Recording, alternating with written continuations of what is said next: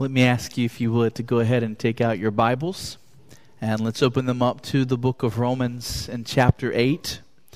Romans chapter 8.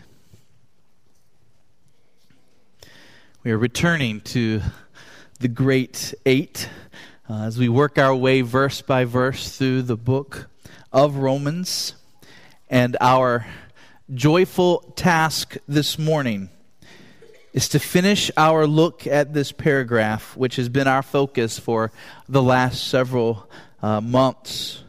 This morning we are going to be focusing on the second half of verse 17, but I'd like us to read once more the paragraph in its entirety. So let's begin reading in Romans 8, verse 12.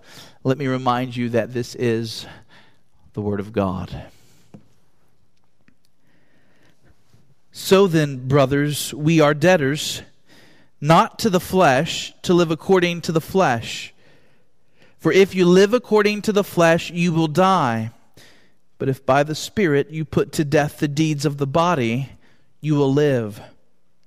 For all who are led by the Spirit of God are sons of God.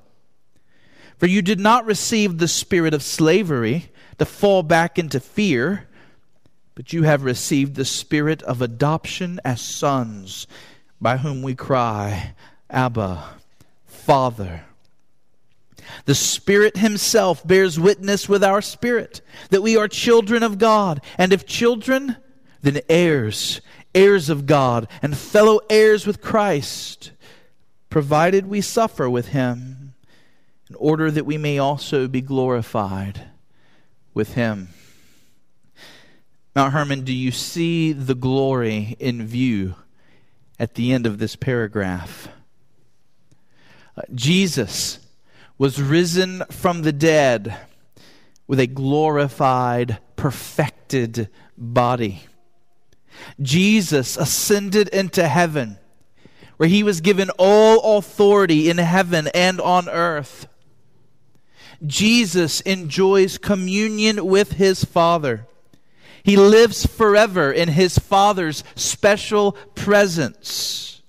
The greatest happiness that you and I have ever known cannot compare with this. And Jesus is experiencing this joy of being glorified, reigning in heaven, communing with His Father. He is experiencing all of this not only as the divine person, second person of the Trinity, but He is experiencing this as a true human being. He is experiencing this also as a man, as one of us. This glory that Jesus is now experiencing is being held out to us. You and I have not obeyed as Jesus did.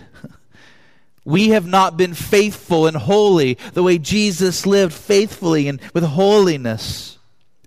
We have not earned God's favor the way Jesus earned God's favor. All we have earned is God's righteous wrath.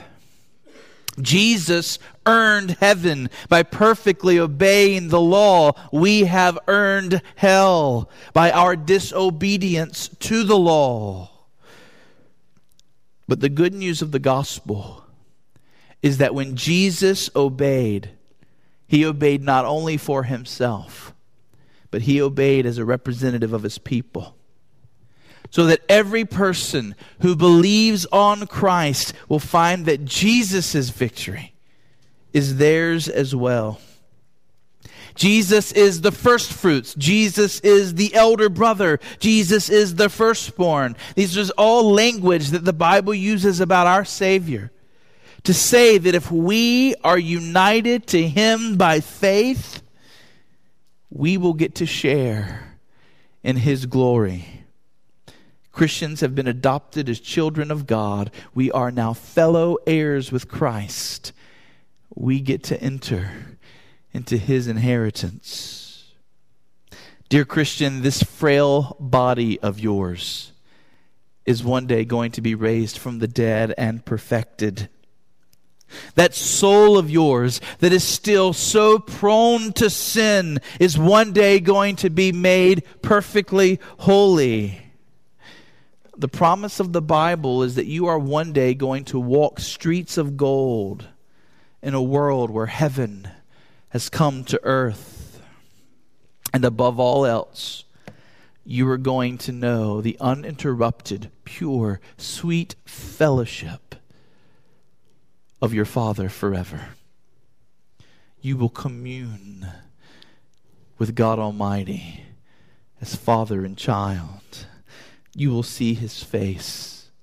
You will live in His glory. This is what it means to be an heir of God. But the second part of our verse, the second part of verse 17, is something of a warning. Do you see it? You see, Paul is writing this verse to encourage Christians. He is writing these verses, this paragraph, to spur us on in our obedience and in our faith. But he knows how crafty the devil can be. And he knows how prone our flesh is to deceive us. And Paul doesn't want anybody to read this letter and to assume that they are an heir of God when they're not. Paul knows that people can be fooled about their relationship with God. How many there are today who believe that they are right with God and headed for heaven, but instead will find themselves cast into hell at the end.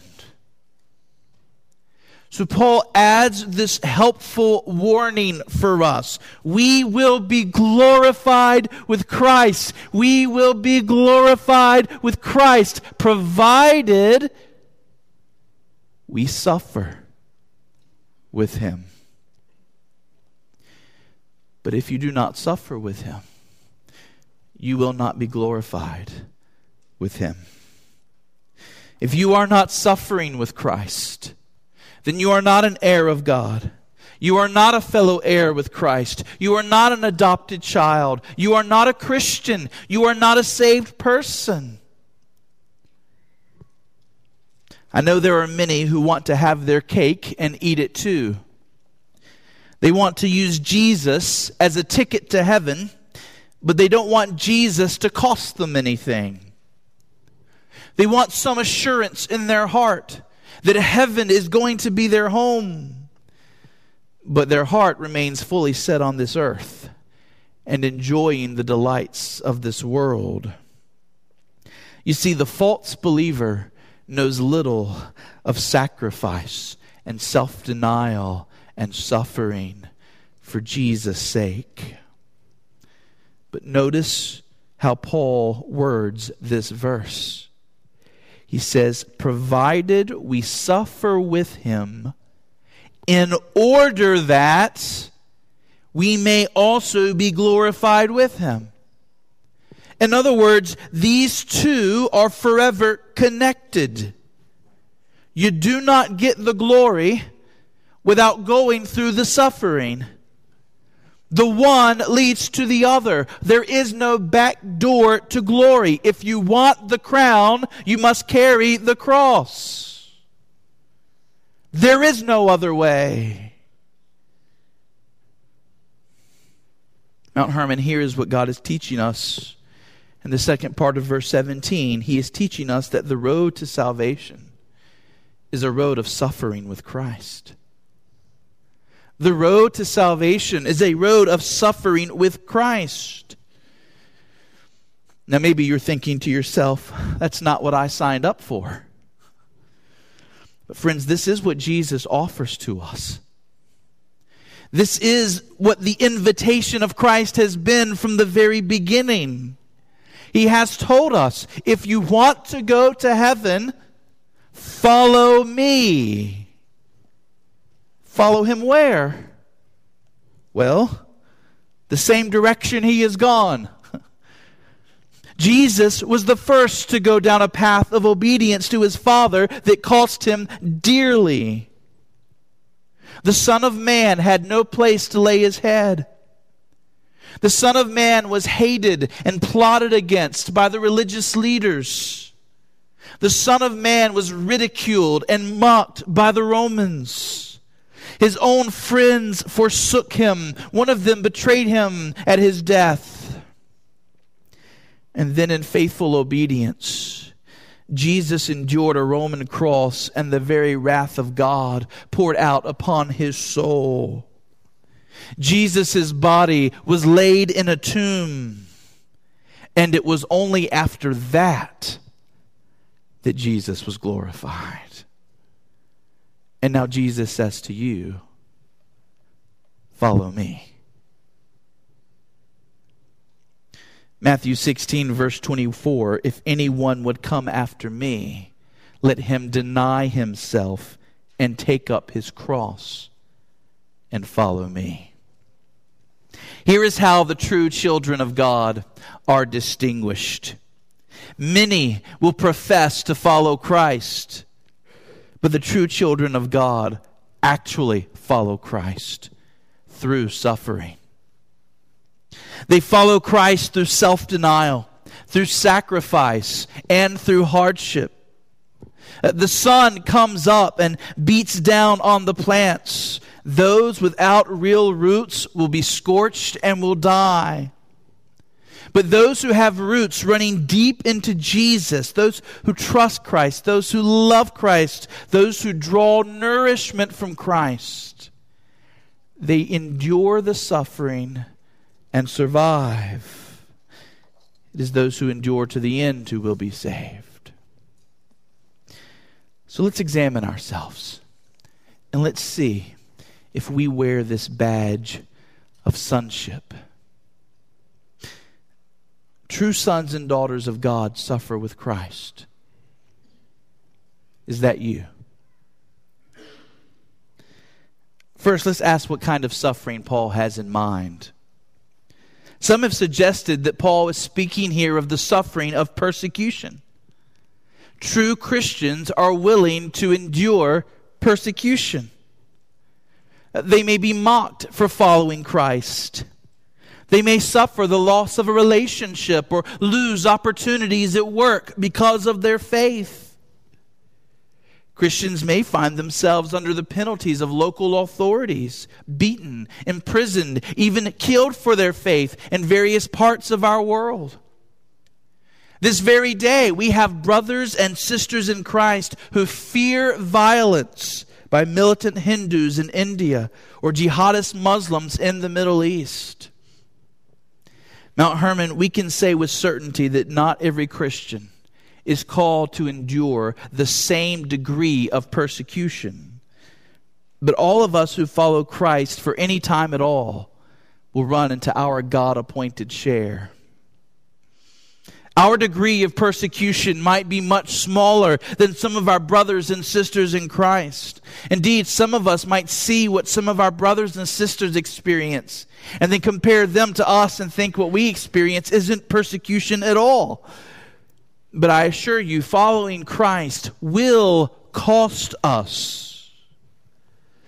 If you are serious about following Jesus, you're going to make decisions that people around you will not understand or like. Even others who think themselves to be Christians will ridicule you because of the choices that you make as you seek to be faithful to Jesus. Our Savior endured persecution first. He endured it worse than any of us ever will.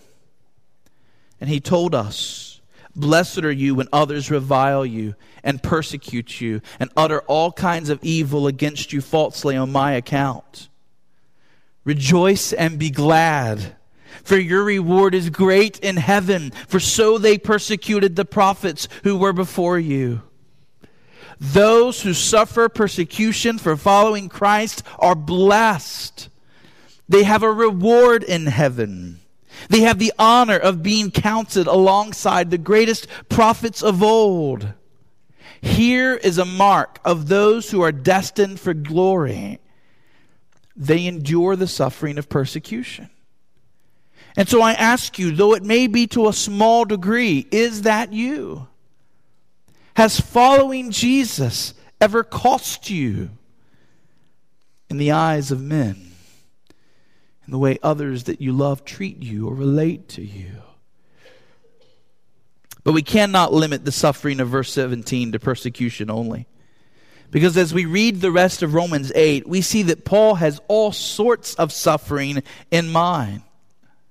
Paul knows that hardship and heartache comes in many different forms.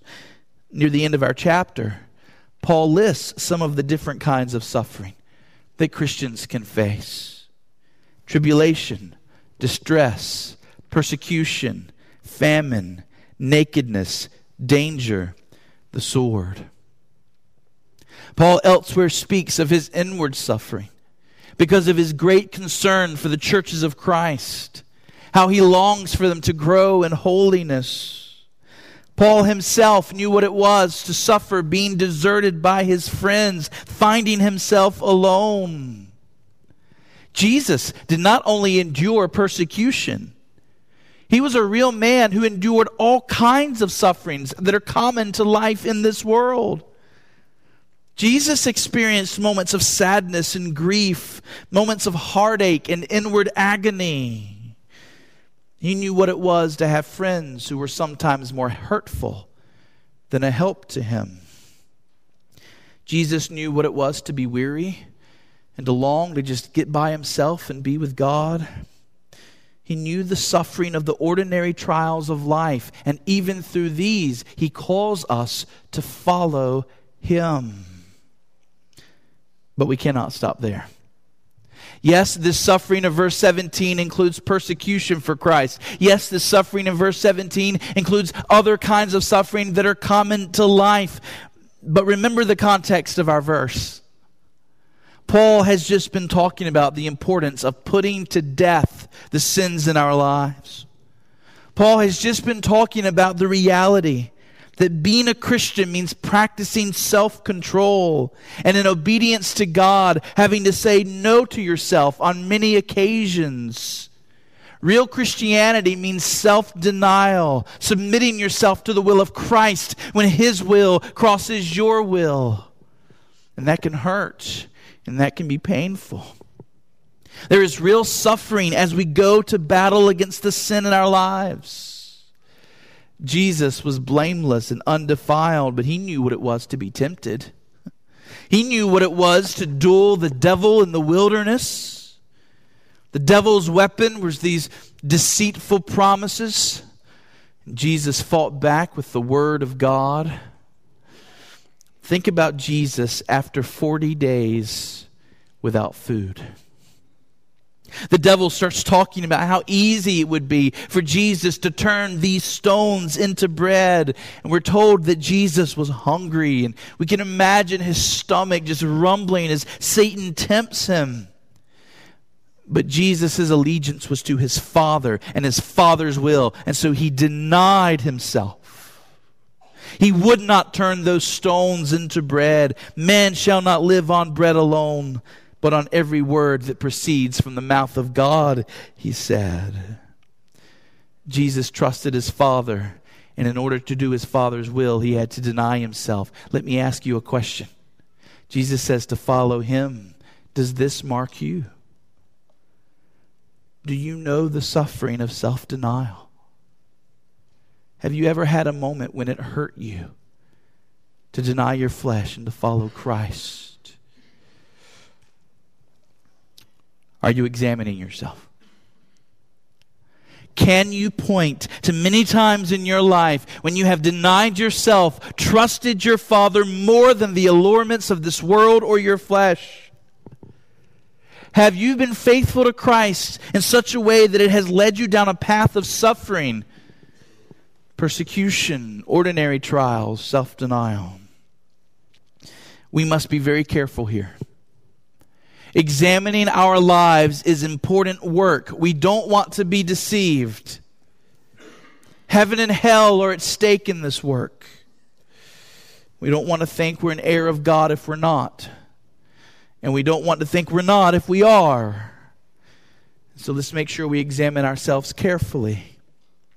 So notice that verse 17 doesn't simply say, if you suffer, you will be glorified. That is not what the verse says. The verse says we must suffer with Christ. If you suffer with Christ, you will be glorified. Dear friends, this is what distinguishes us from the rest of the world. This is what marks Christians out from unbelievers. This is what distinguishes sheep from goats, wheat from chaff, saved from lost. All people suffer. All people everywhere suffer from time to time, but heirs of God suffer with Christ. That's the question, church. Are you one who is suffering with Christ that you may be glorified with Him? So what in the world does that all-important two-word phrase mean? What does it mean to suffer with Christ? Well, I think the Scriptures point us in at least two directions. First, certainly to suffer with Christ means to follow Him in suffering as He did. We must suffer as Christ suffered. We must walk the road He has walked, so that though He suffered at a different point in time than us, we can say we have suffered with Him. Now understand, I'm not saying that you're going to suffer as Christ did in precisely the same way. You cannot suffer precisely the same way that Christ did. You cannot leave heaven and come to earth. Your existence began here on earth. You cannot endure the wrath of God for sinners on the cross the way Jesus did. The suffering that Jesus experienced on the cross was unique. No one else in the history of the world has ever suffered the way Christ did on the cross. No one else ever could suffer in that way. He was the one and the only spotless Lamb of God that could be sacrificed in that way. So when I say that to suffer with Christ is to suffer as He did, here's what I mean. Jesus humbled Himself before His Father's face. He trusted His Father's will, and He endured all that the Father brought His way. Jesus submitted to the will of His Father, even when it hurt. Are you suffering with Christ? Do you know what it is to submit to the will of your Father, even when it hurts? Not as I will, but as you will, Jesus prayed in the Garden of Gethsemane. To suffer with Christ is to come alongside Jesus in praying that same kind of prayer and living that same kind of life. Father, I do not know what you might have in store for my life, but I know that you love me, and I know that you are wiser than me and you are good. So I'm going to trust you, and I'm going to seek to be faithful to you through whatever suffering you choose to bring into my life. The suffering is going to hurt. I know it's going to hurt, Father, but if this is the path you've chosen for me, if this is the way you've chosen to bring me to glory, then I will seek to run with my eyes on the prize and be faithful. When we walk through life with this attitude, with this heart of faith, submitting to God, whatever difficulties He brings into our lives, that is suffering the way Christ suffered. That is suffering with Christ. It's following Him. But there is a second answer to what it means to suffer with Christ. You see, we suffer with Christ when we suffer in union with Him by faith. You see, you and I are not going down this path alone.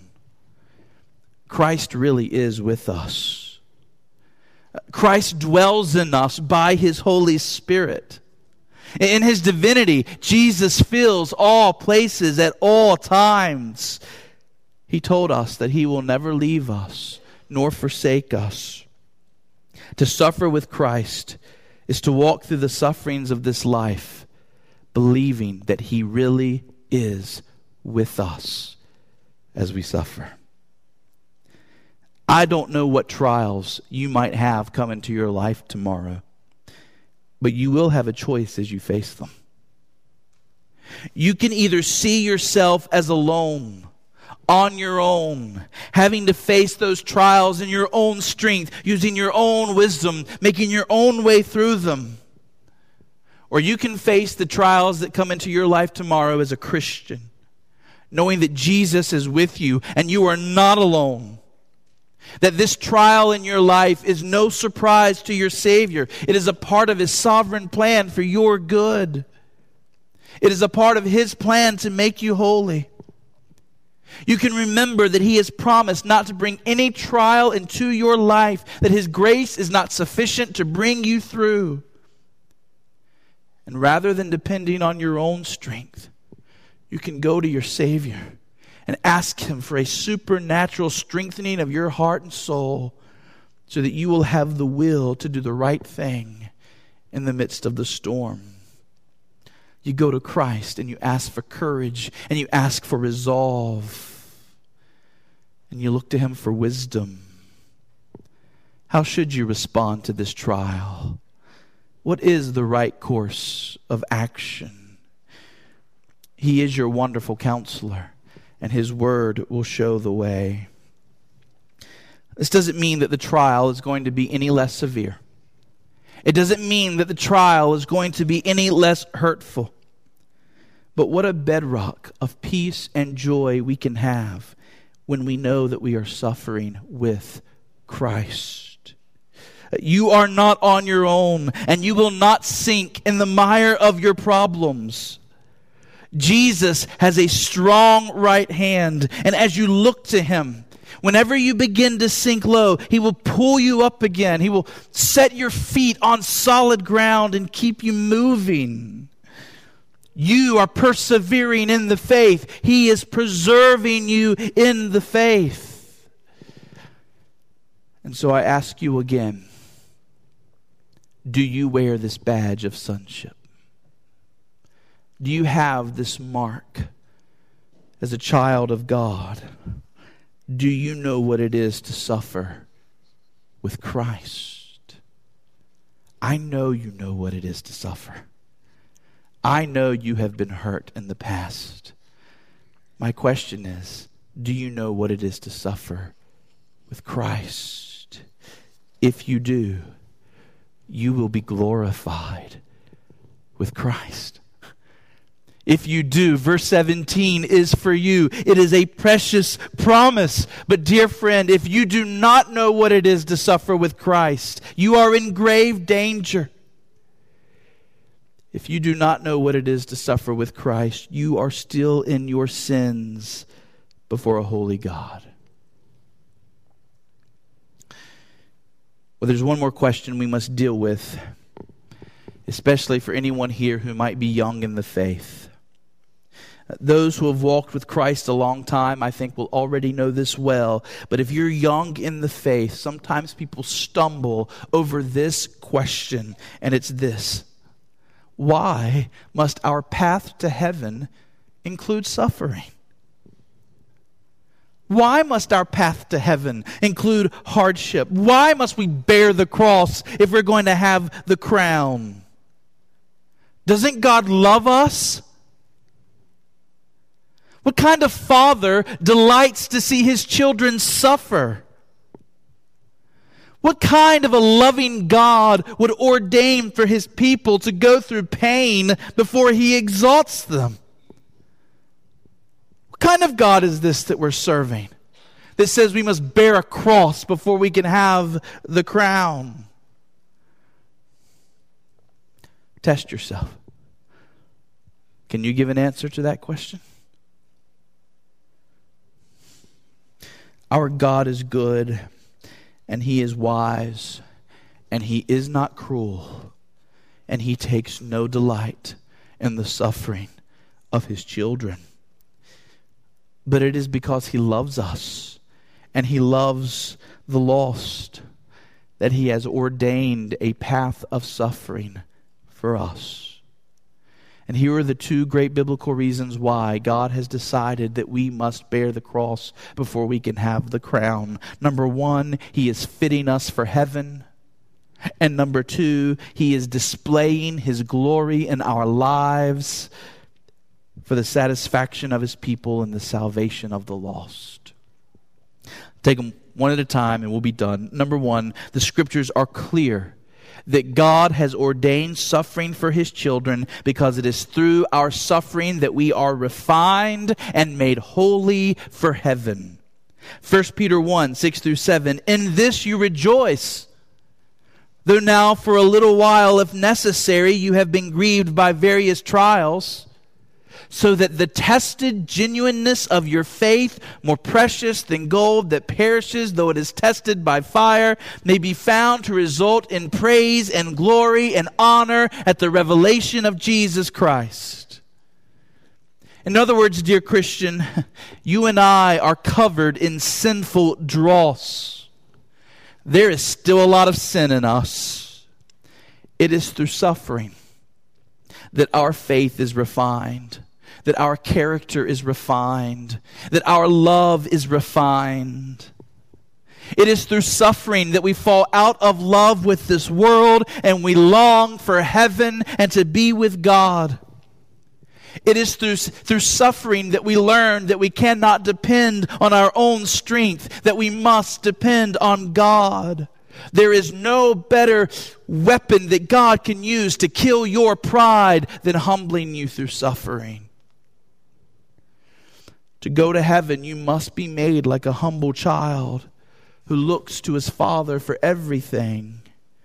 It is suffering that teaches our souls to look to God for everything. Suffering empties us of ourselves so that we can be filled by God. Our ability to appreciate God, to adore God, to rejoice in God is increased as our dross is removed, and God proves Himself faithful to us through each and every hardship. Holiness is the way to happiness. Holiness is the way to heaven. Holiness is the most beautiful gem in a person can have in this world. How do we get this all-important holiness? God brings it to us through trials and tribulations and troubles.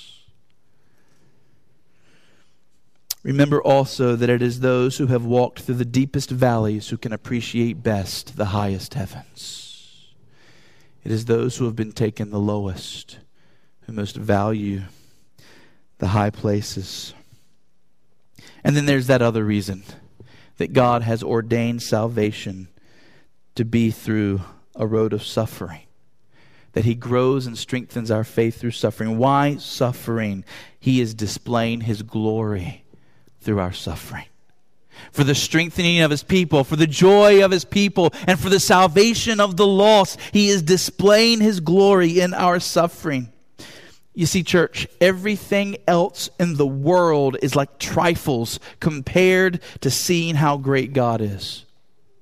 So one of the ways that God cares for His children in this life is by giving them greater and greater glimpses of His glory. Glimpses of God's glory is our foretaste of heaven. We see God in creation. We see God in His Word. And dear church, we see the greatness of God in the suffering of His people. Have you ever seen a man or a woman of faith die well with the praise of God upon their lips?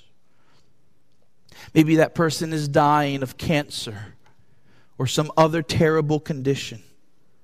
But God's promises are proving a true help to them at the end of their lives. This person is on the brink of death, but this person is able to say goodbye to this world with peace and joy. This person is able to say, "I'm ready to go see my Savior."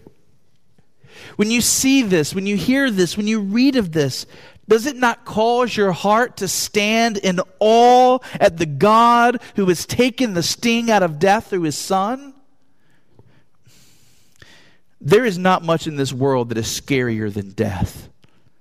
And it really shows the glory of God when his people are able to look death in the face and smile and say, for me to live is Christ and to die is gain. Have you ever watched a person's life come crashing down around them? Have you ever seen a person like Job who seemed to lose everything? And yet Job was still able to say, blessed be the name of the Lord. When we meet people who have come to realize that real joy is not found in money or possessions or accomplishments or even earthly relationships, but that real joy is found in knowing God, does that not speak volumes to you? Read the story of Chuck Colson. Read how he went to prison for his role in the Watergate scandal. Everything he had lived for, everything he worked for, crumbling around him, his life an utter mess. And he finds Christ. And suddenly the loss of everything he had ever known means nothing to him because he has found something far better.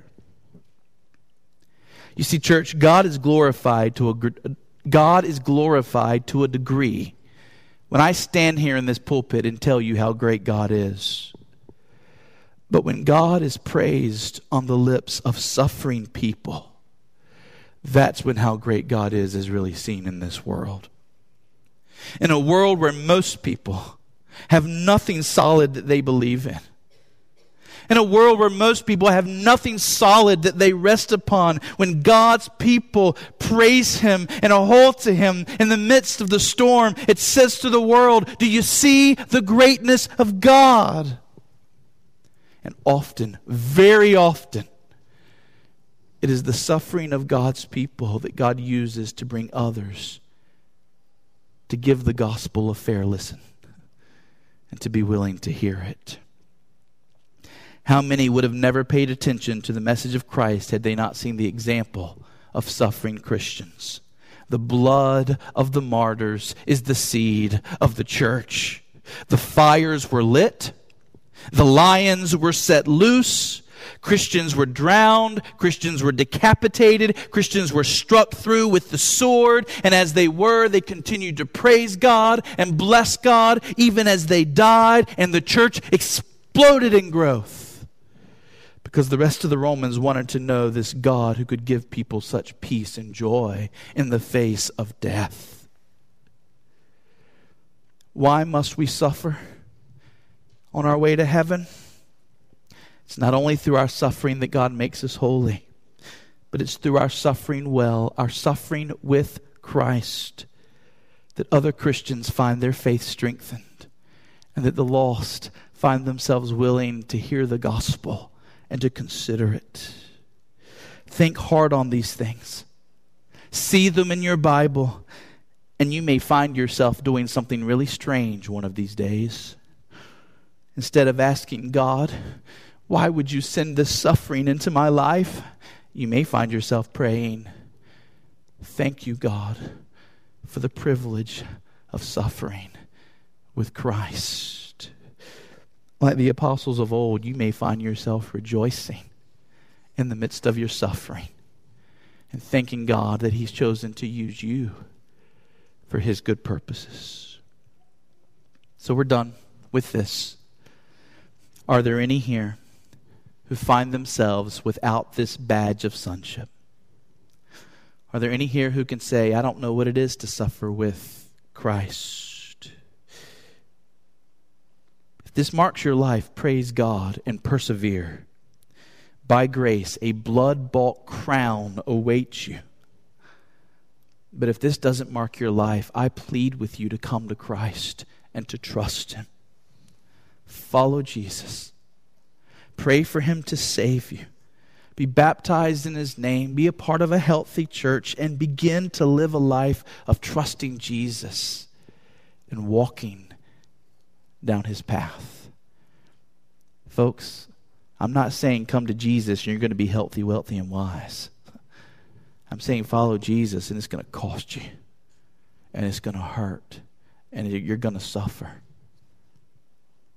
But just like Jesus, you will then be glorified and you will enter into heaven and you will behold the face of God, and you will look back and say, it was so worth it.